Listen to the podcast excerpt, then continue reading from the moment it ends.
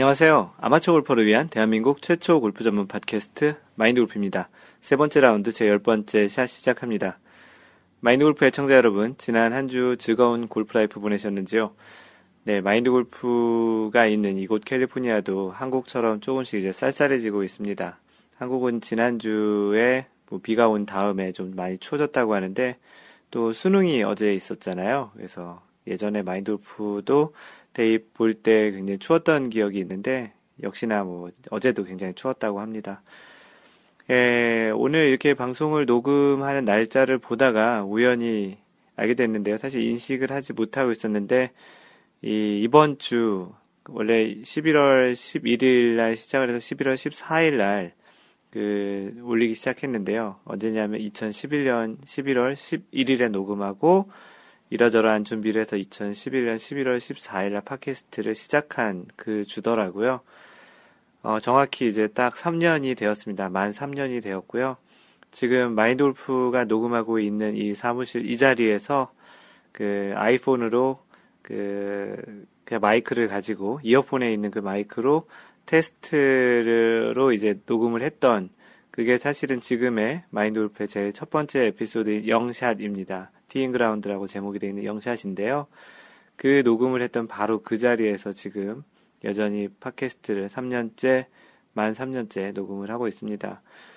1년이 52주니까 2년, 3년 하면은 150, 156?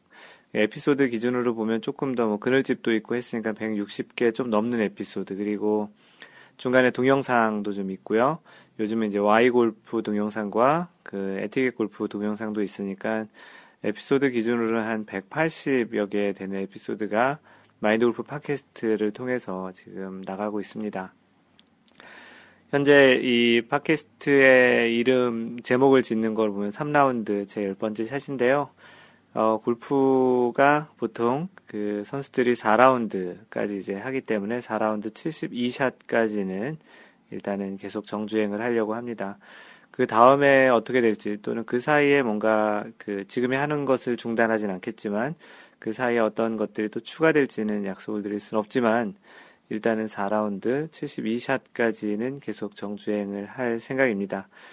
그때까지 계속 아무 일 없이 잘 있기를 바라고 그 3년 전 이 시간에 이제 이, 이 시기에 이 방송을 녹음하면서 과연 얼마나 오랫동안 할 수 있을지 또 우리 마인드골프가 항상 인트로에 얘기하는 한, 대한민국 최초 골프 전문 팟캐스트라는 그 이름으로 시작한 이 팟캐스트가 과연 여러분들에게 호응이 있을지가 궁금했었는데 다행히도 뭐 들어주시는 분들이 적지 않으신 것 같아서 그런 여러분들의 그 관심 또는 여러분들의 그런 좀 흥미 또 재미의 요소를 이렇게 드릴 수 있는 또 정보 그런 것들을 드릴 수 있는 그런 팟캐스트가 되어 간 것에 대해서 대단히 뭐 개인적으로도 기분이 좋고요. 여러분들이 그런 성원을 해주셔서 감사하다는 말씀을 전해드리고 싶습니다. 네, 마인돌프가 지난주에 약속했던 월화수 내에 지금 녹음을 하지 못하고 있고요. 지금 마인돌프가 지금 녹음하고 있는 시점은 11월 13일 목요일입니다. 그래도 좀 많이 조금 땡겨졌죠. 네, 최대한 좀 빨리빨리 그 땡겨져서 그, 그 팟캐스트를 녹음하려고 합니다. 약속을 뭐 꼭 이렇게 해서 지키면 참 좋겠는데 하여튼 노력을 하고 있다라는 것을 항상 좀 높게 평가해 주셨으면 좋겠고요. 하여간 그 일주일에 한 번씩 하려는 그런 팟캐스트 뭐 여러분들하고의 약속이기도 하지만 마인드 골프가 이 팟캐스트 처음 시작하면서 다른 건 몰라도 꾸준히 계속 뚜벅뚜벅. 예, 우리의 골프도 그렇거든요. 우리의 골프도 우리가 평생 칠 골프를 어떤 단기간에 어떻게 급성장할 수 있으면 좋겠지만 그렇게 되면 또 급 하락도 하기 때문에 여러분들의 골프도 뚜벅뚜벅 그 평생 칠 수 있는 그날까지 천천히 이렇게 계속 조금씩 성장하는 계속 비슷한 속도로 계속 가는 그런 측면에서도 마인드 골프도 그렇게 계속 진행을 하려고 합니다. 네, 3주년을 맞은 마인드 골프 팟캐스트를 자축하는 그런 그 이야기였고요. 어, 각종 그 게시판이나 뭐 파, 그 카페나 뭐 트위터, 페이스북 각종 어떠한 형태로 해서 뭐 마인드 골프를 축하, 뭐 스마트폰으로 예전에 한번 잠깐 했었던 건데 그 여러분들의 스마트폰으로 그 여러분들의 음성을 녹음해서 보내주시면 그, 내, 그, 그 음성을 팟캐스트 앞쪽에 마인돌프가 그대로 넣어서 이렇게 전해드릴 생각도 있으니까 마인돌프의 이 팟캐스트 3주년을, 3주년을 좀 많이 축하해 주셨으면 좋겠습니다. 예, 지난주 PGA 소식을 전해드리면, 지난주에 그 중국에서 HSBC 챔피언십이 열렸었는데요. 그 경기를 직접 보지 못했는데, 그 버바와슨이 우승을 했거든요. 그래서 버바와슨이 우승을 했는데, 그 굉장히 극적으로 우승을 했습니다. 그 나중에 트위터에 동영상과 이제 결과가 올라와서 그걸 통해서 거꾸로 이제 봤는데요. 버바와슨이 18번 홀, 18번이 파5였는데요. 그때까지 버바와슨이 9언더였고 1등이 팀 클락이었는데 팀 클락이 11언더, 11언더였습니다. 두 타 차였는데 18번 홀에서 그 파5였는데 그 네 번, 세 번째 샷이, 두 번째 샷이 벙커로, 그린 주변 벙커로 들어갔고, 세 번째 샷을 벙커에 쳤는데, 그게 곧바로 홀에 들어가면서 이글로 연결돼서 두 타를 줄이며 공동 선두로 18번 홀을 마감을 했습니다. 그리고 버바 왓슨은 팀 클락과 연장전에 가서 연장 첫 번째 홀에서 버디를 하면서 그것도 짧은 버디가 아니었고 한 6야드, 6m 정도 되는 그 버디였는데 그 버디를 만들면서 극적으로 역전 우승을 했습니다. 뭐 버바슨 입장에서 보면은 극적인 역전 우승이지만 팀 클락 입장에서는 그냥 당연히 뭐 잘해야 버디 정도 된다고 하더라도 그냥 우승할 거라고 생각을 했다가 이게 그 연장까지 가는 상태. 대부분 이렇게 극적으로 그 다른 선수가 따라오게 되면 그 앞에 leading하고 있던 선수가 보통 연장 가면 지는 경우들이 훨씬 더 많은 것 같습니다.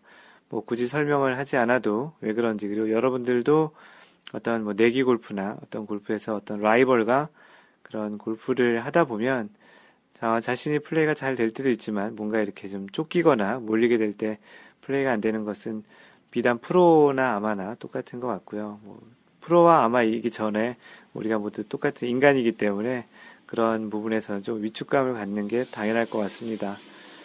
그래서 이번 우승으로 버바스는 세계 랭킹이 이제 4계단, 7위에서 4계단 상승해서 3위까지 올라왔고요. 바로 위에 있는 2위 아담 스캇과는 0.32포인트까지 쫓아왔습니다. 어, 1위는 여전히 14주 연속 로리 맥길로이가 유지하고 있고요. 전체 포인트는 11.54포인트입니다.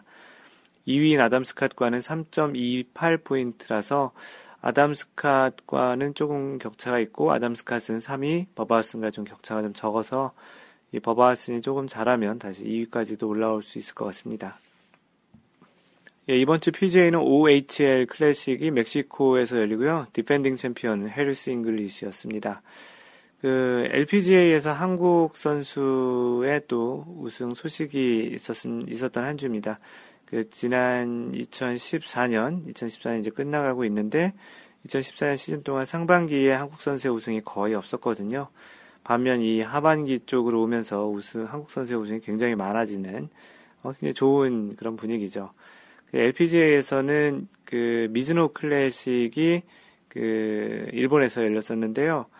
그 이미항, 이일희, 어, 코즈마 코즈마 콘토노 이 일본 선수 이렇게 한국 선수 이미양 이리와 일본 코즈마 콘토노 이 세 선수가 이제 연장전을 갔는데요.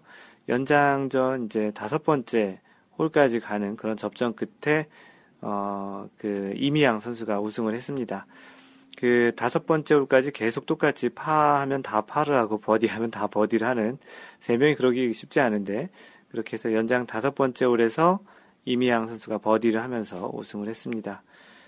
예, 이로써 이미양 선수가 2012년 LPGA에 데뷔를 했는데 LPGA 첫 승을 하게 된 그 대회였었고 굉장히 감격 그스러운 그런 장면이었습니다.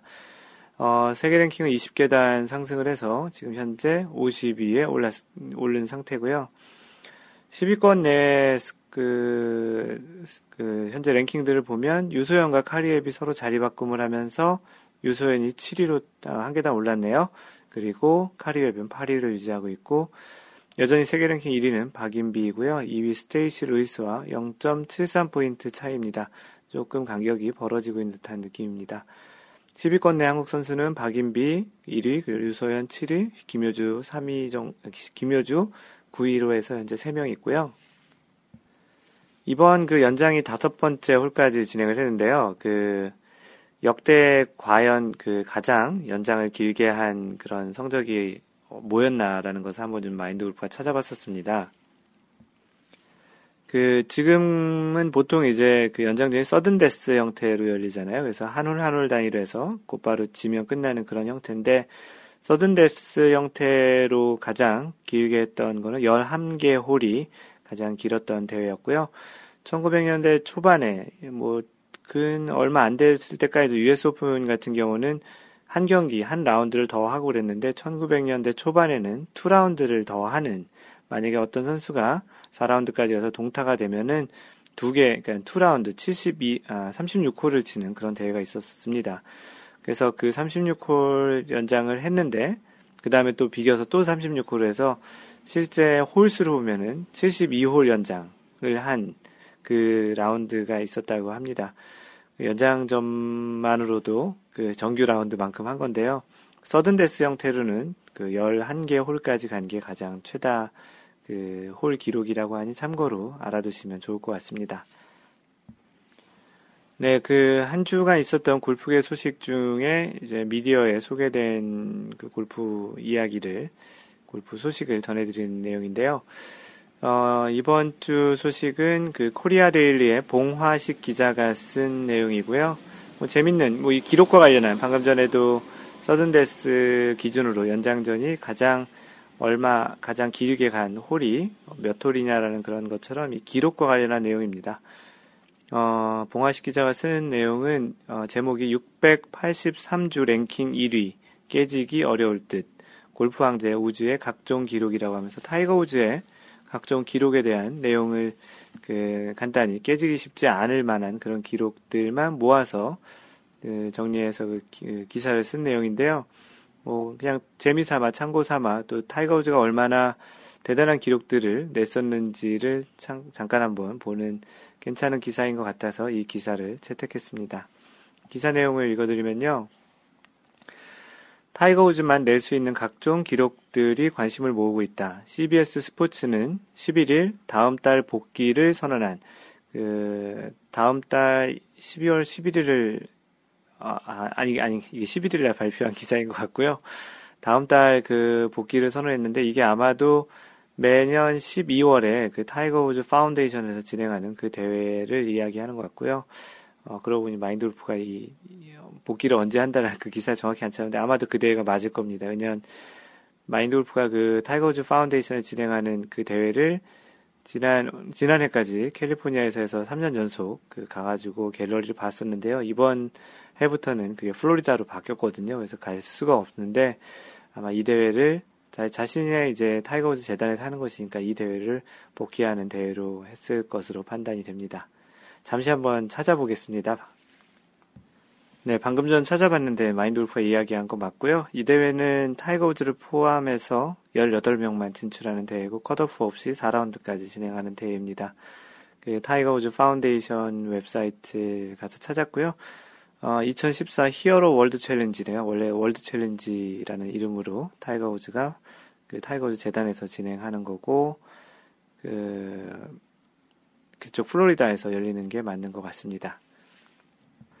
네, 계속 기사를 보면 어, 미국 프로골프 PGA에서 우즈가 이룬 기록과 숫자는 지난 19년간 골프에 대한 그 평을 바꾸고 앞으로도 그 깨지기 어려운 것들이 대부분이다라고 시작했습니다. 그 기록을 하나씩 보면 첫 번째가 26.1인데요. 숫자로 다 이렇게 표현했는데 26.1.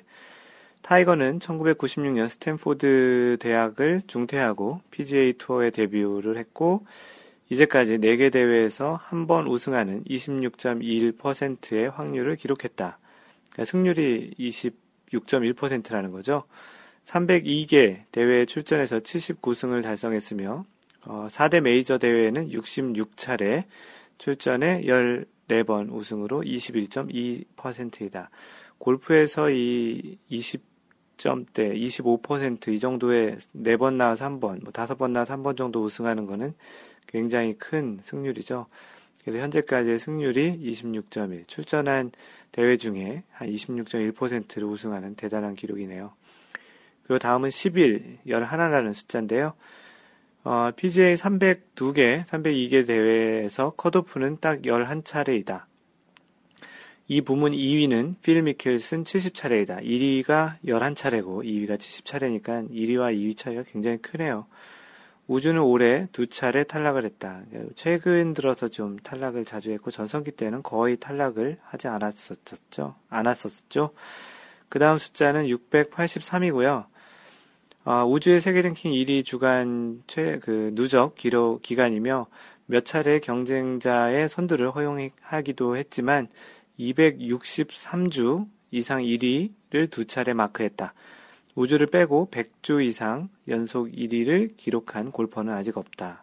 대단하네. 683주면 1, 1년이 52주 따지면은 어, 10년이 넘는 시간이죠. 10년이 뭐 12년 정도 되겠네요. 대단합니다. 그 다음 숫자는 21, 21인데요. 우주가 2006년 6승을 이뤘을 때 24개 라운드, 어, 6승이니까 총 4개 라운드니까 6, 4, 24죠. 24번의 라운드 가운데 무려 21번의 라운드에서 60타 때 타수가 나왔다. 전성기, 한참 전성기 때죠. 70대 스코어 3개 라운드 중 72타가 최악의 스코어로 나머지 71타가 두 차례였다. 정말 대단한 전성기였습니다. 그러니 우승 안 할 수가 없겠죠. 그 다음 숫자는 19.4. 2001년 5월 20일 랭킹에서 1위는 우즈, 2위 미켈슨의 포인트 차이로 19.4포인트는 어, 좀 이상한데요. 포인트가, 세계 랭킹 포인트가 보통 10몇 점 포인트인데, 뭔가 이게 숫자가 잘못된 것 같습니다. 어찌됐든 그 숫자의 포인트가 굉장히 그 소수점 박빙으로 대부분이었지만 이때는 우즈의 독보적인 플레이가 인상적이었다 해서 이 내용은 조금 좀 애매한 내용이네요. 다음은 4. 마스터즈에 17차례 출전한 타이거가 탑10에 들지 못한 경우는 4번뿐이다. 17차례 중에 탑10이 13차례 있었다는 거죠. 특히 이런 마스터즈나 메이저에 좀 강한 면모를 보였던 타이거고요. 마지막으로 14. 메이저 승수로 잭 니클라우스 최다승인 18승에 미치지 못했지만 현역 가운데는 압도적이다. 당분간 메이저 10승 골퍼를 찾기도 힘들 것이다. 라고 봉황시, 봉화식 기자가 쓴 내용입니다. 그 최근에 골프를 시작하거나 타이거 우즈의 전성기를 잘 보지 못하신 못하셨던 분들은 최근에 타이거 우즈 한 6년 정도 메이저 우승이 없는 그런 시간을 지금 보냈었잖아요. 그런 거를 보면 타이거보다는 뭐 로리 맥길로이나 다른 선수들, 뭐 짐, 아, 뭐, 그 버바 왓슨 같은, 뭐 다른 선수들도 좀 여러 있는데요. 헨릭 스탠슨도 있겠고요. 그래서 그런 선수들이 더 많이 그 멋있, 골프를 잘 치는 그런 모습으로 보일 수도 있지만, 마인드 골프는 한참 이, 그, 한창 그 타이거의 전성기를 좀 많이 봤었는데, 그때는 진짜 모든 골프 뉴스는 타이거 우즈가 거의 대부분 장식을 했었던 그런 시기가 있었습니다. 대부분의 기록들이 그 한참 전성기 때 많이 쌓았던 그런 기록이 오히려 지금 최근 한 4, 5년, 5, 6년간은 그런 기록들을 많이 까먹고 있는 그런 분위기인 것 같은데요. 어찌되었든 이, 이러한 기록들 소개하면서 다시 한번 알게 된, 숫자로 알게 된 그런 기록을 보니 과연 진짜 누가 이러한 타이거 우즈의 기록을 깰 수 있을까 하는 그런 생각이 들기도 합니다. 로리 맥길로이가 잘하고 있다곤 하지만 과연 이렇게 이제 이런 경이적인 기록들을 만들지는 조금은 좀 약간 갸우뚱하는 그런 정도인 것 같고요. 어, 마인드 골프가 또 골프를 시작한 시기에 한참 타이거 우즈가 잘했기 때문에 또 타이거 우즈를 마인드 골프의 우상으로 이렇게 봤던 선수고 지금도 여전히 그렇습니다. 어, 그래서 이번 그 이번 주에 골프 소식은 각종 기록으로 본 타이거 우즈의 그런 그 경이적인 그런 기록들을 소개한 시간이었습니다. 네, 다음은 그 선수 인물 탐구 시간인데요. 어, 이번 주에 소개할 그 선수는 LPGA 미즈노 클래식에서 우승한 한국 선수인 이미향 선수입니다. 그 이미향 선수가 그 이제 거의 루키 쪽에 가깝고 나이도 어리고 LPGA에 나온 지 얼마 안 돼서 이 자료를 찾으려고 봤는데 보통 PGA나 LPGA 그 뛰고 있는 선수들은 보통 위키피디아 같은 페이지가 따로 있거든요. 근데 아직 이미양 선수는 아직 위키피디아도 없고 이 자료를 찾는데 좀 힘이 들었습니다. 그래서 이 지금 나이는 21살로 나와 있고요. 키나 이런 것들을 찾기 힘들더라고요. 뭐 중요한 건 아니지만 다른 선수들 소개할 때도 같이 선, 소개했던 내용들이라 그리고 뭐 출생, 국적, 거주 대한민국으로 어, 알고 있지만 혹시 뭐 약간 다를지 몰라서 이거는 확실하게 소개를 안 하는 게 나을 것 같습니다. 그 골프를 어떻게 시작했나 봤더니 그 골프 애호가였던 아버지 그 이영구 씨이신데요. 그 아버지를 따라다니면서 3살 때부터 골프와 인연을 맺었다고 합니다. 그래서 초등학교 5학년 때 처음으로 이제 대회에 출전했고 2009년 3년간 국가대표 상비군을 지냈다고 합니다. 대부분 LPGA 선수를 많이 한 선수들은 대부분 국가대표를 거의 한 번 정도씩은 다 지나는 것 같고요. 그 취미생활로는 인터넷 쇼핑하고 소설책 읽기를 골프 이외의 취미 생활로 좋아한다고 하고요. 가장 좋아, 좋아하는, 골프 이외에 가장 좋아하는 것은 야구라고 하는데, 뭐 직접 하는 것보다는 구경하는 걸 좋아하겠죠. 이런 아마추어 시절을 좀 보내고, 프로 시절 이야기들이 좀 있어서 그 내용들을 소개하겠습니다. 네, 이미향은 2011년 프로를 전향했고요. 어, 29회 LPGA 최종 Q스쿨에서 공동 29위를 했고, 2012년 LPGA 투어 카드를 획득하게 됩니다. 그래서 2012년에 LPGA 신인으로 첫 투어 시작을 했는데, 이제 다섯 개 대회에 출전을 했고요. 그 당시 이제 LPGA 2부 투어인 어, 시메트라 투어에서도 신인으로 이제 동시에 활동을 했는데 그 당시에 이제 신인상을 획득했습니다. 그 LPGA의 이제 투어 그 자격으로 이제 투어 카드를 받게 되는 것 중에 굉장히 클래스가 여러 개, 카테고리가 여러 개 있는데요. 어, 그걸 다 설명하기는 좀 힘들고, 그 중에 일부 카테고리에서 이제 투어를 뛸 수 있게 됐고, 그 중에 이제 다섯 개 대회를 하면서 LPGA 2부 투어 활동도 이제 했던 거고, 그, 달, 그 투어에서, 시메트라 투어에서 신인상도 이제 받게 되는 2012년이었습니다. 그 시메트라 클래식에서 첫 승을 했고, 2부 투어죠. 그 상금 랭킹 6위로 이제 마감을 했습니다. 그리고 이제 탑 10을 10번 한 그 기록이 있습니다. 본격적으로 2013년부터 이제 그 활동을 하기 시작했는데 17개 LPGA 이벤트에 출전을 해서 10번의 컷을 통과한 기록이 있습니다.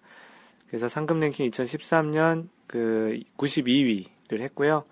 에비앙 챔피언십에서 가장 좋은 시즌에서 가장 좋은 성적, 이 메이저 대회였던 그 에비앙 챔피언십에서 가장 좋은 성적인 19위까지 했었습니다. 그리고 그 매뉴라이프 파이낸셜 LPGA 클래식에서 그 2013년 최저타인 그 64타를 기록했습니다. 뭐 LPGA 전체의 가장 적은 탓은 아니고 본인의 LPGA 투어에서 가장 최저타 기록인 64타를 기록을 했던 그 이미양 선수였고요. 그리고 이제 지난주에 봤던 2014년 미즈노 클래식에서 LPGA 첫 승을 한 이미양 선수였습니다. 어, 이렇게 이제 LPGA에서 첫 승을 한 선수들이 최근에 이제 많아지면서 LPGA 다시 활동을 활동을 이제 본격적으로 시작하는 한국 선수들이 점점 많아지는데 어, 한참 그 전성기였을 때 한국 선수들이 있었다가 조금 약간 주춤했다가 지금 다시 이제 또 신인들이 나오면서 다시 또 한국에 또 강세를 보이는 그런 시기인데요. 이미양 선수도 이제 앞으로 눈여겨봐야 될 선수 중에 하나로 생각이 됩니다.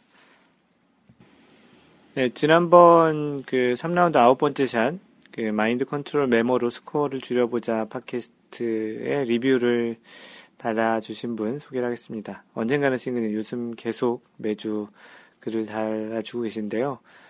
어, 계속 소개를 하겠습니다. 이번 주에는 TT에는 업로드를 하지 않나요? 팟빵에서 잘 안 돼서요. 그래서 마인드 골프의 대부분 팟캐스트를 그 애플 사용자들은 그 팟캐스트 앱을 통해서 들으시고 안드로이드 폰 사용자들은 주로 이제 팟빵이라는 그, 팟, 그 팟캐스트 앱을 다운로드해서 쓰시는데 마인돌프가 카페와 블로그에는 그 마인돌프가 직접 운영하는 그 서버가 있는데요. tt.com이라는 도메인을 갖고 있습니다. 마인돌프가 나중에 골프 서비스를 뭔가 만들면 사용하려고 쓴 teetii.com이라는 그 사이트인데요. 거기에 마인드골프의 팟캐스트가 저장이 되어 있는데 그 주소를 올려드리는데 그 지난주에 마인드골프가 다른 쪽 주소를 올리게 되면서 잘 못 듣게 됐다고 했는데요. 마인드골프가 이제 본문에 업데이트했다라는 그 사실은 뭐 이 그 방송에 대한 리뷰가 아니고 이, 볼 수가 없는 들을 수 없는데 어떻게 다시 듣냐라는 그런 이야기였고요. 어찌됐든 어, 글을 남겨주셔서 고맙고 계속 들어주셔서 고맙습니다. 언젠가는 싱글님. 어, 하얀바지님은 어, 필드에서 특별히 생각은 없는데요. 아니 그냥 좀 싱겁게 스윙하고 심플, 심, 심심하게 플레이하려고 합니다. 절대로 용 쓰지 않고 그 특히 드라이브나 티샷은 흥분하지 않기. 다른 사람 플레이 템포 안 보기, 어, 의식하지 않기. 특히 느림보가 있어도 그냥 무심해지기. 지난주 팟캐스트가 마인드 컨트롤 메모로 스코어를 줄여보자라고 해서 이제 이런 글들 남겨주셨고요.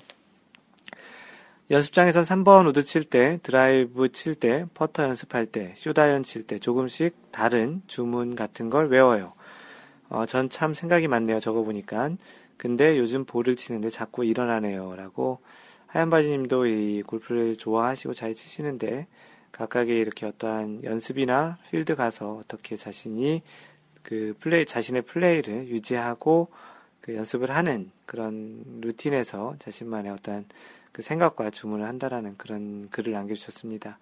아마도 여러분들 각자 어드레스에 들어갈 때 또는 그 샷을 치기 전에 공을 보고 어떠한 aiming을 하고 전략을 세울 때 어떠한 자신만의 그러한 그 루틴, 생각의 루틴도 있, 는것 같습니다. 몸에 움직이는 그 행동의 루틴도 있지만 자신이 어떻게 해야 되겠다라는 생각의 루틴도 있는데 그러한 루틴을 잘 그, 잘 좀 안정적으로 만드셔서 여러분들의 좀 이런 플레이 또는 스윙에서 이제 좀 도움이 될 수 있는 그런 것들을 만드는 것은 굉장히 좋겠고 지난주에 얘기 드렸던 것은 간혹 그런 것들을 잘 망각하고 있으니까 그런 것들을 좀 다시 remind하고 다시 인식할 수 있도록 스코어 카드 같은 데에다가 글씨를 써놓는다든지 자신이 이렇게 볼 수 있는 곳에 어떤 마크를 한다든지 해서 그 좀 더 그런 부분들을 좀 컨트롤 했으면 좋겠다라는 그런 이야기가 있었던 방송이었습니다.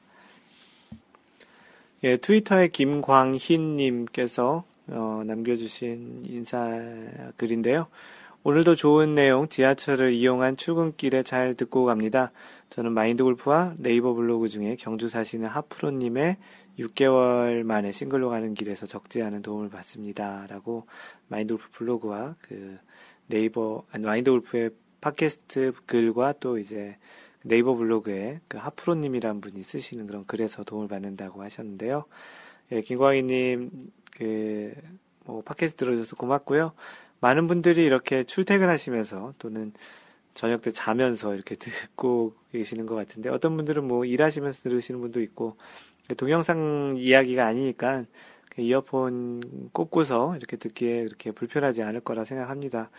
뭐 예전에 어떤 분들은 이게 수면제 같다고 그런 방송이 굉장히 모노톤하다고 하는데 뭐 참고로 마인드 골프를 이 팟캐스트 통해서 이렇게 이 목소리를 듣다가 직접 들으시면 조금 다른 느낌이실 텐데요. 마인드 골프는 이거보다 훨씬 활발한 캐릭터고요.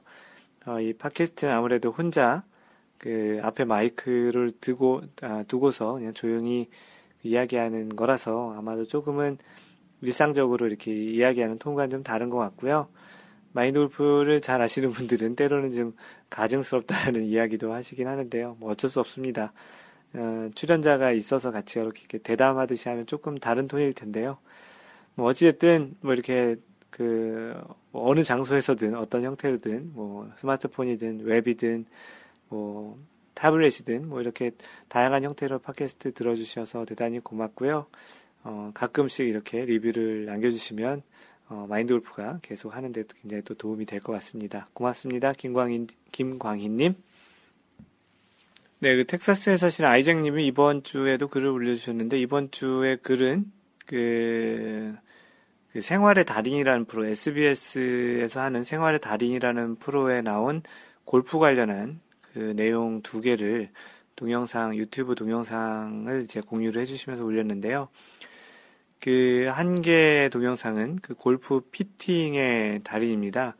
그래서 골프 그 피팅의 달인이 fitter죠. 그래서 fitter인데 굉장히 손의 감각이 좋아서 이제 샤프트를 들어보면 몇 그램짜리인지 1g 차이도 느낄 수도 있다고 하고 또 뭔가 그 손으로 골프 클럽을 이제 피팅하면서 굉장히 정밀하게 어, 그, 골프 그 부품의 일부를 굉장히 얇게 깎고 이제 그런 것들 해서 좀 다양한 좀 그런 이제 그 달인의 모습을 보여줬는데요. 그래서 한 가지는 그 골프 피팅에 이제 달인이셨다고 해서 이제 나오신 분이 하나였고 그 다음은 이제 왼손으로 치는 그런 달인이 한 명 있었습니다. 그래서 그분은 굉장히 좀 정말 이제 사람의 그런 그 노력에는 그 사람의 몸은 한계가 없다라는 그런 좀 느낌을 좀 받았던 그런 분이신데요. 어, 내용을 그 보면 그 그분이 원래는 뭐 육체미도 하고 나름 운동을 꽤 하셨던 그런 분이신데 어, 어느 날 이제 교통사고로 오른쪽 팔을 좀 다치게 되면서 골프는 계속 쳐, 치고 싶고 또 이제 그 그런 마음에 이제 골프를 한 손, 왼손, 오른손잡이신데 왼팔만으로 이제 스윙을 하게 되는 방법을 연습을 한 4, 5년 정도 하셔서 굉장히 일정한, 어떻게 보면 남들 그 두 손으로 치는 것보다도 훨씬 더 일정한 그런 샷을 가진 그런 달인을 소개했습니다.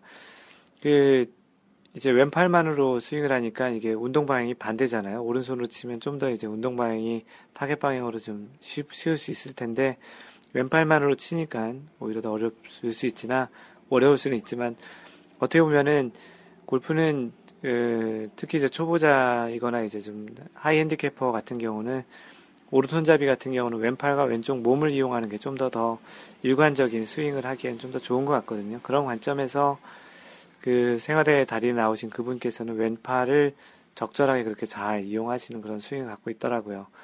그래서 이분이 실제 퍼블릭 코스에서 최고 기록이 75타까지 치셨던 기록이 있더라고요. 그리고 드라이버하고 아이언, 뭐 우드 다 잘 치시고 심지어 웨지도 거리 조절까지 해가시면서 잘 치시는데 드라이버는 대략 한 170m 정도 치신다고 합니다. 뭐 그러니 이제 플레이하는데 지장은 없고 방향성도 굉장히 좋으셨던 것 같고 각종 좀 어떤 도전 같은 것도 해서 이렇게 나왔는데요. 어, 참, 그, 이 방송을 보면은 우리가 이렇게 두 팔이 다 정상인 사람들이 이런 걸 보면 아 여, 열심히 연습을 해야 되겠다라는 그런 생각이 들기도 하고요. 사람의 그런 한계가 어디까지 있는지 뭐 그런 그런 측면에서 좀 사람이 몸은 참 대단하다는 느낌도 있습니다. 그 생활의 달인이라는 그런 그 유튜브에서 이제 그런 걸 검색해 보시든지 아니면 SBS에 가서 가서 이제 생활의 달인 편에서 이제 좀 방송 부분을 찾아보시면 좋을 것 같고요. 마인드 골프 카페 아이잭님이 유튜브에 그 동영상 올렸는데요. 뭐 저작권이 있을지 몰라서 언제든지 삭제가 가능하다고 하지만 현재까지는 볼 수 있는 것 같습니다. 그래서 마인드 골프 카페에 오셔가지고 그 글을 찾아서 보시는 것도 한 게 방법이고요. 어, 나름 참 기인이고 달인이셨던 분은 분명히 맞는 것 같습니다. 그래서 여러분들도 그 연습을 그 하실 때 사실은 뭐 이게 골프가 많이 해보셔서 아시겠지만 웬만한 시간과 노력으로는 잘 이게 본인이 원하는 만큼 잘 되지 않는 운동인 것 같아요. 그래서 어떻게 보면 꾸준하게 아까 마인드 골프가 이야기한 것처럼 뚜벅뚜벅 그 평생 내가 골프를 이렇게 계속 같이 한다 또 즐겨간다라는 측면에서 자신만의 스윙을 평생 만드는 것이 골프라고 생각을 하는데 그런 자신의 몸의 변화 또 아프거나 또 나이가 들거나 또 이제 어떠한 그 환경적으로 연습을 많이 못하거나 이제 그런 상태에서 자신만의 스윙을 조금씩 바꿔가는 맞춰가는 그런 것이 일종의 골프 스윙이라고 생각을 하시고 어, 너무 이제 뭐 나이가 들면 점점 비거리가 주는 게 당연한데 그런 것들도 좀 받아들이실 줄도 알고 한참 자신의 전성기 때만 자꾸 비교를 하시지 말고요. 그런데 몸에 좀 더 이제 맞춰가는 어, 이런 생활 달인도 굉장히 많은 노력으로 그런 자신만의 골프를 만든 것처럼 여러분들도 여러분만의 그런 골프를 만들어가는 그런 그 계기가 되었으면 좋겠습니다. 네, 다음은 나이스샷님이 올려주신 그 어떤 질문인데요. 서울 근교 파3 추천해달라고 하셨는데요. 그 이분이 이제 친구분하고 파3 가려고 하시는데 어디 가야 될지 몰라서 질문을 올려주셨습니다. 그래서 약간 그 정보 공유차 소개를 합니다.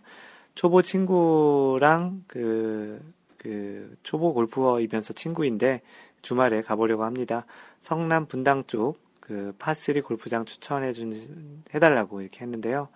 낭만자객님이 추천해 주신 골프장은 서수원 IC 쪽에 있는 푸른 지대라는 곳 가끔 가신다고 하면서 파3 12홀에 가격 2만원입니다. 싼 대신 동선이 좀 꼬여있어 공 조심해야 된다는 단점이 있지만 파3 끊으면 드라이빙 레인지 연습볼 50개 주고 저렴히 연습하기에는 괜찮습니다. 라고 해주셨고요. 어, 마인드골프 파3 거리가 얼만큼 되냐 물어봤더니 뭐 한 120m 정도까지 있다고 하는데 보통 100에서 110m 정도라고 하네요. 뭐 쇼게임 하기에는 괜찮네요. 어, 그랬더니 미스타 손님께서는 어, 여기다 묻어 가신다고 하면서 강북 쪽에서 가까운 파3도 추천해달라고 하셨고요. 그 강북 쪽에는 마우이 형님께서 파주 오성 골프클럽 그9 하이 300이라고 하는데 오성 골프클럽 파3 연습장이 있습니다. 18홀에 3만원 정도 하고요. 가격 괜찮네요. 거리는 기놀이 100m 정도이고 끝나고 사우나 할 수 있습니다. 전에 주말에 가서 아, 주말에 자주 가서 인도어 파3 사우나 하고 오면 오전 일정이 딱이었습니다. 라고 글 남겨주셨습니다. 그 초보 탈출님께서는 분당 율동공원 근처 새마을 연수원 내에 있는 그린피아 괜찮은 것 같아요. 라고 했고요. 어, 뭐, 이, 그, 서울이나 서울 근교에 파3들이 좀 많이 있는 것 같은데, 혹시 뭐 다른 또 좋은 분, 곳들 있으면, 그, 이렇게 소개를 해주셨으면 좋겠습니다. 뭐 정규 라운드를 자주 가실 수 없는 분들 또 그리고 이 점점 이제 고수나 뭐 사실 저기 그 초보자분들도 마찬가지지만 타수를 제일 많이 깎아 먹는 쪽이 아무래도 이제 이 short game이고 고수분들 같은 경우에는 타수를 어떻게 보면 잘 관리를 할 수 있는 부분 GIR을 하지 못하더라도 이제 그린 주변에서 어떻게 플레이하느냐에 따라서 파를 할 수 있는 그 scrambling 능력을 키우는 차원에서는 이런 파3를 가는 것도 괜찮은 것 같습니다. 다시 마인드 골프 개인적으로는 뭐 물론 이게 미국에 있다 보니까 별로 이렇게 par three 같은 곳을 가는 것을 그닥 선호하지 않는데요. 뭐 한국에 있다면 뭐 자주 갈 수도 있겠죠. 네, 하여튼 그 자주 그 거리도 아마도 일반 정규 골프장보다는 좀 가까이 있을 테니까 뭐 driving range하고 이렇게 par three 같이 있는 곳들이 많을 테니 그렇게 가서 연습도 하시고 short game 연습도 하시는 그런 차원으로 다녀오시는 것도 괜찮을 것 같은데요. 뭐 어떤 형태로든 연습을 하는 게 가장 중요한 것 같습니다. 네, 다음은 워너비탐님이 올려주신 골프 이거 정말 궁금하다 섹션에 올려주신 그런 질문인데요. 제목, 질문 제목이 프로 경기 라운드 수는 이라는 내용입니다. 어, 남자 프로 경기는 보통 4라운드로 진행을 하고 여자 프로 경기는 예전에는 3라운드로 진행을 많이 했었습니다. 물론 여자의 경우도 메이저 대회의 경우에는 4라운드로 진행을 했었죠. 그런데 요즘 여자 프로들의 경기도 4라운드로 진행하는 경우가 많은데 라운드 수에 대한 결정은 대회 주최 측이 정하는 걸까요? 상금의 규모에 따라 정해지는 것도 아닌 것 같고 메이저 일반 대회로 구분되어지는 것도 아닌 것 같고 우천이나 악천 후 기타 다른 사정으로 축소되는 경우 말고 남자 PGA, 유로피언 PGA 경기도 3라운드짜리 대회가 있을까요? 골프라는 운동이 변수가 상당히 많기 때문에 4라운드 내내 잘 치기가 상당히 어려운데 3라운드 대회는 변별력이 조금은 떨어지지 않을까요? 그냥 미즈노 LPGA가 3라운드로 진행되기에 갑자기 궁금해졌습니다. 라고 워너비탐님이 올려주신 내용입니다. 뭐, 아직까지 마인드 골프가 이 내용에 대한 답을 솔직히 찾지 못했습니다. 카페에 어떤 다른 분도 답을 올려주시지 못했고요. 어, 이 내용은 지금 마인드 골프가 계속 찾아보고 있고요. 조만간 찾는 대로 뭐 다음번 팟캐스트나 또 다음 그 다른 팟캐스트의 이 내용은 꼭 소개를 하도록 하겠습니다. 마인드부터 궁금했던 내용인데요. 이 골프 이거 정말 궁금하다 올라온 내용 중 답을 처음으로 못한 내용인 것 같은데 어, 생각나는 대로 계속 찾아서 그 답을 한번 찾아보도록 하겠습니다. 기본적으로는 그 대회 위원회에서 결정을 할 것 같은데 그래도 혹시 다른 기준이 있는지 그런 것들에 대해서 한번 찾아보도록 하겠습니다. 원어비탐님 어, 좋은 질문 올려주셔서 고맙습니다. 네, 이번 주 팟캐스트는 조금 전주보다 조금 빨리 예, 시작을 해서 그리고 그러다 보니까 이제 사연도 그렇게 많지 않아서 평상시보다는 조금 어, 짧게 녹음이 될 것 같은데요. 그래서 지금까지 여러분들이 올려주신 글들 그리고 골프 업계 이야기 그리고 또 간단한 그 골프 그 미디어에 있는 소식들을 전해드렸습니다. 네, 잠시 마인드 골프가 전하는 말씀 드리겠습니다. 마인드 골프가 직접 운영하는 골프 품격 반올림 마인드 골프샵에서 매주 그 공동 구매를 진행하고 있는데요. 이번 주 공동 구매는 어, 겨울도 오고 해서 좀 자켓, 옷 종류를 이제 처음 해보는데요. 언더아머에서 만든 자켓, 골프 자켓을 이제 진행해 보려고 합니다. 뭐 날씨도 좀 추워지고 해서 이런 골프 용품보다는 이런 악세사리 중에 의류 좀 겨울에도 좀 입을 수 있는 그런 이제 자켓을 준비했고요. 그래서 이번 주에 마인드 골프샵에서 준비한 공동 구매 물품은 언더아머의 골프 자켓입니다. 많이 애용 부탁드립니다. 네, 그리고 그 카페에 그, 그 코너 중에 그게 있거든요. 사고 싶어요, 팔고 싶어요, 뭐 이런 코너가 있는데요. 거기에 그 은수 아버님께서 어, 조만간 이제 그 타이틀리스트 915 드라이버가 새로 이제 출시가 이제 공식적으로는 됐죠. 근데 아직 한국에는 이제 공식적으로 아직 안 팔고 있는데 조만간 이제 세일을 할 건데 타이틀리스트 915를 언제 공구하실 거냐라는 질문을 올려주셨습니다. 예, 준비되는 대로 진행할 예정이고요.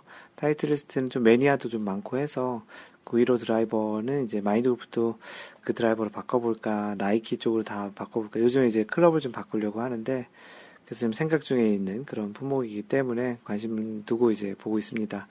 그래서 이 은수 아버님처럼 혹시 이제 어떠한 물품을 구매하시고 싶으신데 좀 더 저렴한 가격으로 이제 하고 싶으신, 사고 싶으신 분이 있으시면 이렇게 은수 아버님처럼 이 카페에다 글을 올려주시거나 마인드 골프에게 알려주시면 그 물품을 이제 고려를 해서 이제 최대한 공동 구매로 진행할 예정이니까 그냥 사실 때 그냥 혼자 사신다 생각하지 마시고 공동구매로 진행해 주셨으면 좋겠다 얘기하시면 그렇게 진행해 드리도록 하겠습니다.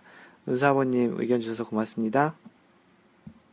네, 마인드 골프가 이제 준비한 이야기들을 할 시간인데요. 이번 주에 할 이야기는 그 그린 빠르기라는 이야기들을 하잖아요. 그린이 얼마큼 빠르냐. 그러면 그 얼마큼 빠른지에 대해서 어떻게 우리가 좀 판단할 수 있는지 그리고 그린 빠르기를 보통 이야기할 때 숫자로 얘기하거든요. 몇 점 몇이다, 몇이다, 뭐 이렇게 얘기하는데 그 빠르기의 기준이 뭐고 어떻게 측정하고 그런 게 이제 어떻게 이제 도입이 됐는지 그런 거에 대한 이야기를 하기 위해서 제목은 그린 빠르기와 Stimpmeter입니다. Stimpmeter가 먼저 얘기 드리면 그런 그린 빠르기를 측정하는 도구라고 보시면 되고요. 그럼 그린 빠르기라는 게 이제 어떤 개념에서 나왔는지 이야기를 하도록 하겠습니다. 그 지상에서 하는 운동 중에서 그 지면이 평평함을 꼭 유지해야 하는 것들이 보통 있습니다. 예를 들어서 농구, 축구, 야구, 뭐 투수 마운드는 조금 올라와 있긴 하지만 뭐 배구 이런 것들은 일반적인 운동들은 지면이 수평을 잘 유지해야 공정한 게임을 할 수 있겠죠.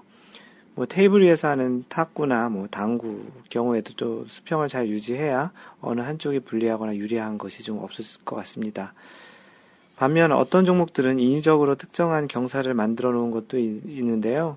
뭐 사이클이나 뭐 카레이싱 같은 거 보면은 곡선 구간 쪽으로 갈수록 바깥쪽을 좀 높게 해서 그 회전으로 생기는 원심력으로 바깥쪽으로 밀려나는 걸 좀 덜하게 이렇게 방지해주는 그런 그 벨로드롬 뭐 이렇게 레이싱 트랙 같은 게 있는데요. 뭐 또 다른 종류로는 특정 종류로는 그 특정한 지형이 없이 매번 대회에 따라서 장소와 뭐 그런 것들에 따라서 이제 상황과 환경이 많이 다를 수도 있기도 합니다. 뭐 마라톤 같이 이제 매 대회 코스마다 조금씩 다른 환경에서 이제 오르막, 내리막 경사도 다양하게 있는 환경에서 플레이를 하기도 하는데요. 뭐 그래도 42.19km라는 정해진 길이를 달리기도 합니다. 겨울 스포츠 중에는 뭐 스키나 스노보드 같은 것들도 그런 면에서는 다양한 환경에서 누가 더 잘 적응을 해서 기록을 내는지를 가리는 경우도 있고요. 골프를 하시는 분들이 골프를 어렵다고 느끼시는 이유 중에 하나가 골프를 하는 환경, 다시 말해서 골프의 환경이 너무나도 변수가 많은 다양함이 있다라는 것인데요. 모든 골프장이 똑같은 디자인의 규격도 아니고 각각의 코스는 지면이 수평인 곳이 오히려 더 찾기 힘들 경우도 좀 많이 있습니다. 페어웨이와 러프는 그렇다 쳐도 티샷을 처음 날리는 티인 그라운드도 수평이 아닌 경우들도 종종 있고요. 특히 그린의 경우에는 그린 전체가 평평한 곳을 거의 찾기 힘듭니다. 만약 그린이 완전히 평평하다면 그린 읽는데 어려움도 별로 없을 것이고요. 홀로 그냥 직선으로 향해서 치기만 하면 그래서 이제 거리가 잘 맞춘다면 지금의 골프와는 다르게 퍼팅이 상당히 쉬워질 수도 있을 것 같아요. 하지만 이 상황이 계속된다면 퍼팅하는 나름의 또 재미가 좀, 좀 반감되지 않을까 싶기도 합니다. 어, 그린의 상태를 이야기할 때 보통 그린이 빠르다 또는 느리다라는 말을 많이 하는데요. 빠르다는 것은 그린의 잔디를 바짝 깎아서 공이 굴러가는 속도가 같은 힘을 주었을 때 빠른 것이고 반대는 잔디가 조금 길어서 공이 굴러가는 것을 상대적으로 방해해서 공이 덜 굴러간다라는 것을 보통 이야기합니다. 공의 속도에 영향을 주는 것이 꼭 잔디 길이만 있는 것은 아니고요. 뭐 그린을 aeration 또는 aerification이라고 하는데 그린 aeration을 해서 그린에 구멍이 뚫려 있거나 또는 뭐 모래가 많이 뿌려져 있는 것과 같이 그런 상황에서도 평소와는 좀 다르게 뭐 속도가 좀 늦어지는 경우가 있습니다. 뭐 에어레이션에서 구멍을 좀 천공해 놓거나 이러면 공이 좀 이렇게 뛰어당기기도 하죠. 그런 걸 이제 영어로 범피하다고 하는데 뭐 이른 여름에는 뭐 이슬이 내려서 또는 스프링클러에서 뿌려진 물로 인해서 공이 굴러가며 물을 이제 같이 묻어지면서 이제 공이 속도가 늦어질 수도 있고 또 겨울에는 설이나 눈에 의해서 또 그렇게 될 수도 있습니다. 뭐 이러한 특수한 상황을 제외하고 일반적으로 좋은 조건에서의 그린을 이야기할 때 어떤 골프장은 그린이 빠르다 또는 느리다라고 이야기하는 것은 그 골프장에서 퍼팅을 할 때 평소보다는 조금은 약하게 또는 강하게 퍼팅 스트로크를 해야 한다는 것을 간접적으로 알 수 있습니다. 골프 스코어에서 퍼팅 개수가 꽤 많은 비율의 타수를 차지함에도 연습을 게을리 하는 것 중에 하나가 퍼팅이기도 한데요. 이건 마인드 골프도 마찬가지고요. 어, 그렇게 라운드 하는 골프장에 미리 도착해서 연습 퍼팅 그린에서 미리 그린의 빠르기를 적응해 보는 것은 당연히 당일 퍼팅 스트로크에 많은 도움이 됩니다. 특히 이제 한국 같은 경우에는 그 퍼팅 연습할 때가 많지 않잖아요. 미국은 상대적으로 좀 그런 것이 좀 많은데요. 아무래도 그러다 보니까 연습량도 적고 하니까 미리 가서 해보시는 것도 굉장히 좋은 방법 중에 하나입니다. 일반적으로 모든 골프장에는 연습 그린이 있고 이 그린은 골프장에서 사용하는 그린과 같은 그린의 상태로 만들어져 있으니까 미리 그 코스에서 실제 쳐볼 그린을 체크 또는 테스트해보는 그런 측면에서 아주 중요하다고 생각이 됩니다. 우리가 체감적으로 그린의 빠르기를 느낄 수도 있지만 실제 골프에서의 그린의 빠르기를 측정하는 장치가 있어서 그 도구를 사용해서 객관적으로 그린의 빠르기를 수치화하여 보여주기도 합니다. 그래서 이 장치의 이름을 보통 이제 얘기하기로 Stimpmeter라고 합니다. 그래서 이 Stimpmeter라는 거로 측정한 그린의 빠르기를 골프장에서 오늘의 그린 빠르기라고 숫자로 표시해 놓는 골프장들도 있는데요. Stimpmeter의 스펠링은 S-T-I-M-P M-E-A M-E-T-R Stimpmeter입니다. 이 Stimpmeter의 유래를 좀 찾아봤는데요. 그 1935년 에드워드 S. 스팀슨 이 그, 이름이 에드워드 스팀슨이에요. 그래서 그 이름에서 이제 유래된 걸 대략 보시겠죠. 그, 그 친구가 이제 디자인했는데 메사추세츠주 아마추어 챔피언이자 하버드 골프팀 주장이기도 했던 스팀슨이 1935년 US 오픈에 관람객으로 갔다가 당시 진 사라센이 전체 299타 플러스 11로 우승을 했대요. 그 US 오픈에서 플러스 11로 이제 우승을 했는데 너무 이제 오버파가 이제 심한 거죠, 사실은. 요즘도 US 오픈은 이븐파나 one 오버파, 뭐 one 언더파 정도에서 우승을 보통 많이 하는데 우승자의 퍼팅을 유심히 봤는데 골프장의 그린 속도가 상당히 빨랐다는 것이 생각이 이제 들었던 거예요. 그 스팀슨이 속도가 얼마나 빠른지를 생각하다가 그린의 속 빠르기를 그 측정하는 방법이 있을 것 같은데 실제 없나라고 이렇게 고민하다가 지금의 Stimpmeter를 착안하게 된 것입니다. 초기 장치는 나무로 만들어졌는데요.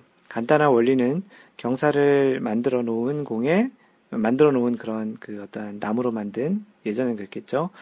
나무로 만든 그런 어떤 조그만 레일 같은 데에다가 공을 올려놓고 그대로 굴려놓았을 때 굴러가는 기지, 길이를 측정하는 것입니다.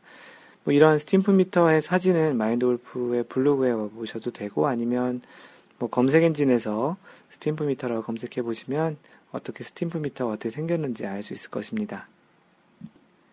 1976년 미국 골프협회 USGA의 그 프랭크 프랭크 토마스에 의해서 그 나무로 만들었던 게 알루미늄으로 다시 디자인되었고요. 이 장치는 1975년 US 오픈에서 처음 사용하기도 했습니다. 그리고 3년 후 1978년에 골프 코스 관리자들에 의해서 이제 사용하기도 해요. 그린 마스터라고 하죠. 그린 마스터들에 의해서 사용하기도 시작했다고 합니다. 1976년 버전에는 색도 녹색으로 좀 칠해졌고요. 이후 2013년, 지난해죠. 2013년 미국 골프협회는 3세대 Stimpmeter를 발표했습니다. 이 버전은 약간 좀 진한 파란색으로 되어 있고요. 내구성과 정확도를 좀 높인 버전이라고 합니다. 측정 방법이 어떠냐면 이렇습니다. 이 장치는 알루미늄 막대 형태로 생겼는데 길이가 91cm, 1m 조금 안 되네요. 그 인치로는 36인치, 넓이는 4.4cm, 공이 굴러가는 그 폭을 얘기하는 거죠. 그 1.75인치, 4.4cm이고, 그리고 145도 V자 모양의 홈이 중간에 파져 있습니다. 공이 딴 쪽으로 이렇게 벗어나지 않도록 V자의 홈이 이제 중간에 파져 있는 모양인데요. 공이 굴러가서 땅에 연결되는 부분은 어, 나중에 공이 바닥에 부딪히면서 공이 튕기는 것을 방지하기 위해서 어, 끝이 이제 가느다래, 가느려, 가늘어지는 그런 형태로 되어 있습니다. 그리고 막대에는 공을 놓을 수 있는 홈이 있는데 그곳에 공을 올려놓고 한쪽 끝을 서서히 이렇게 점점점 올리다가 지면으로부터 20도 정도 올라갔을 때 중력에 의해서 자연적으로 구르게 되는데 이때 보통의 공의 속도가 1.83m/s 1초에 1.83m를 이제 가는 정도 이제 속도가 나오는 게 20도 정도 이제 올렸을 때라는 속도입니다. 결국 이렇게 공이 굴러간 총 거리를 퍼팅 그린의 속도로 표현을 한다고 합니다. 그래서 어떻게 측정하냐면 보통 3번씩 양쪽 방향으로 총 6번 측정을 하고요. 어, 이러한 측정은 뭐 당연하겠지만 그린에서 평평한 부분을 선택을 해야 되는 것이고요. 그리고 또 한 방향으로 측정한 세 번의 공의 결과는 모두 20cm 이내에 있어야 됩니다. 세 개의 공이 너무나도 오차가 크면 그게 이제 안 된다라는 것이죠. 그래서 미국 골프협회에서 유효한 테스트로 그래야 이제 인정을 받을 수 있다고 합니다. 그 미국 골프협회에서는 이제 이제 얘기 드릴 가이드라인이 있는데요. 이런 정도의 가이드라인이 있습니다. 어, 1.4m 정도면 이제 slow 느린 거고요. 아무래도 좀 느리면 덜 굴러갈 테니까. 그리고 2m 정도 굴러갔다 그러면 medium 보통 그 2.6m 정도 굴러갔다 그러면 빠르기 빠르다 fast라고 하는데 그래서 이제 보통 그린의 속도가 이제 이 정도가 이제 골프 협회에서 가이드하는 그린의 느리고 중간 빠르기 정도고요. 어, 메이저 대회 중에 하나인 방금 전에 얘기 드렸던 US 오픈에서는 좀 더 강화된 기준으로 이 퍼팅 그린을 세팅을 하는데요. US 오픈에서는 이제 2m, 그러니까 medium이었던, 보통의 medium이었던 2m가 느린 거고요. 보통의 빠르기였던 2.6m가 미디움이고, 이제 3.2m가 이제 빠르기입니다. 그래서 보통 이 3.2m 정도로 세팅을 하겠죠. 그러니 그 US 오픈에서는 그린이 엄청나게 빠른 거죠. 그 US 오픈 대회에서 우승을 하는 선수 정도만 언더파를 기록하거나 언더파를 기록한 선수가 뭐 보통 한 4, 5명 안 되는 그런 대회를 보이는 것도 어떻게 보면 이렇게 빠른 그린에서 치기 때문에 당연한다고 볼 수 있습니다. 일반 골프장 보통 수준의 그린 빠르기가 US 오픈에서 열리는 그런 골프장에서 느리게 되니까요. 우리가 일반적으로 좀 빠르다고 느리는 골프장이 US 오픈에서는 보통이 정말 빠르게 세팅해 놓고 그렇게 하니까 사실은 공이 빠른 것도 그렇지만 그린을 공략한 그런 샷이 GIR 노리고 이제 공략한 샷이 그 그린에서 잘 서지 않는 것도 그런 이유 때문이겠죠. 참고로 전 세계 골프장 중에 가장 빠른 그린 스피드를 갖고 있는 골프장은 오크몬트 컨트리 클럽이고요. 그린의 빠르기는 4.0에서 4.6 정도 된다고 합니다. US 오픈에서 가장 빠른 게 3.2인데 이 골프장은 4.0에서 4.6이라고 하니 뭐 진짜 소위 얘기하는 유리알 그린 같은 마치 마룻바닥이나 그런 그런 어떤 그 유리 같은 위에서 공을 굴리는 그런 느낌일 것 같은데요. 그러니 선수들은 참 얼마나 치기 힘들겠습니까? 그래서 오늘은 마인드 골프가 준비한 내용은 뭐 여러분들이 보통 이야기하는 그린이 빠르다, 느리다 그런 측면에서 그 약간의 가이드라인이 있고 그걸 측정하는 장치인 Stimpmeter라는 게 있다라는 것. 그리고 이제 만약에 연습을 한다면 뭐 그 공간이 확보되면 자주 하시면 좋겠지 안 된다면 미리 골프장 가서 퍼팅 그린에서 연습을 좀 하고 라운드 하시면 도움이 되겠다라는 이야기입니다. 혹시 뭐 골프장 가셔서 그린 빠르기를 표시한 게 있다면 그 숫자가 얼마인지 그리고 오늘 이야기해 드린 그런 숫자로 봐서 뭐 1.4인지 2.0인지 2.6인지 그 사이에 어떤 범위에 있는지에 따라서 그 골프장의 그림 빠르기를 판단하는 데 좀 도움이 될 것 같습니다. 네, 그래서 마인드 골프가 오늘 준비한 이야기는 했고요. 그리고 마지막 그 코너로 마인드 골프가 읽어주는 골프 rule book 시간입니다. 네, 지난주부터 소개하고 있는 그 섹션은 the players, 그러니까 그 선수들에 관련한 그런 룰 조항이고요. 어, 오늘 이야기할 내용은 6-4 캐디입니다. 플레이어는 캐디의 도움을 받을 수 있으나 언제든지 한 번에 한 명의 캐디만을 쓸 수 있다. 어, 이 규칙의 위반의 벌은 매치 플레이에서는 규칙 위반이 발견된 홀을 끝마친 시점에 규칙 위반이 있었던 각 홀에 대해서 한 개 홀씩 빼서 매치의 상태를 조정한다. 다만 빼는 홀수는 한 라운드에 최고 두 홀까지로 한다. 그, 그렇고요. 보통 이제 스트로크 플레이를 많이 하는데 스트로크 플레이에서 규칙 위반이 있었던 각 홀에 대해서 이 두 벌타씩 부과한다. 다만 벌타수는 한 라운드에 최고 네 타까지 한다. 그 클럽 위반을 했을 때도 이제 똑같은 벌을 받았었죠. 그래서 최대 네 타까지 이제 벌타를 받는데 보통 선수들 같은 경우 이렇게 네 타까지 받으면 사실 굉장히 많이 받는 거죠. 어, 그래서 매치 플레이 또는 스트로크 플레이에서 규칙 위반이 홀과 홀 사이에 있었던 경우 그 벌은 다음 홀에 적용한다.